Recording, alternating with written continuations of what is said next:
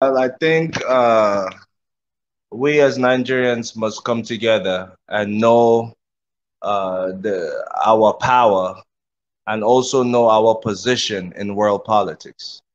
We are potentially the most important country in the world, not just the most important, we are potentially the richest country in the world. The sooner the people stop thinking like they're oppressors, the better it will be for the whole country. And what do I mean thinking like they're oppressors? The oppressors have a plan. The plan is to divide and conquer. That's exactly what the people are doing too. The people are so divided while they're more similar than they think. We all have the same aspirations, no matter what ethnic group you you what no matter what ethnic nationality you belong to.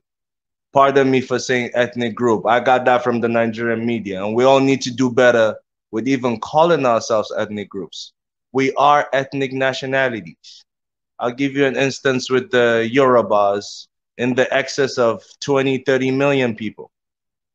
Well, the Scots, uh, probably about 5 million people, but they're a nation.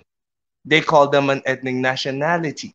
So how can you call a group of not even up to 5 million people a nationality and us is ethnic groups? No, we are ethnic nationalities put together to form one nation. The sooner we build that nation, the better it will be for us, for the generations to come, and for the entire African world, not just within Africa, all the people of African descent are really looking up to Nigeria, including the Black Americans. Once Nigeria gets it right, the whole African world gets it right.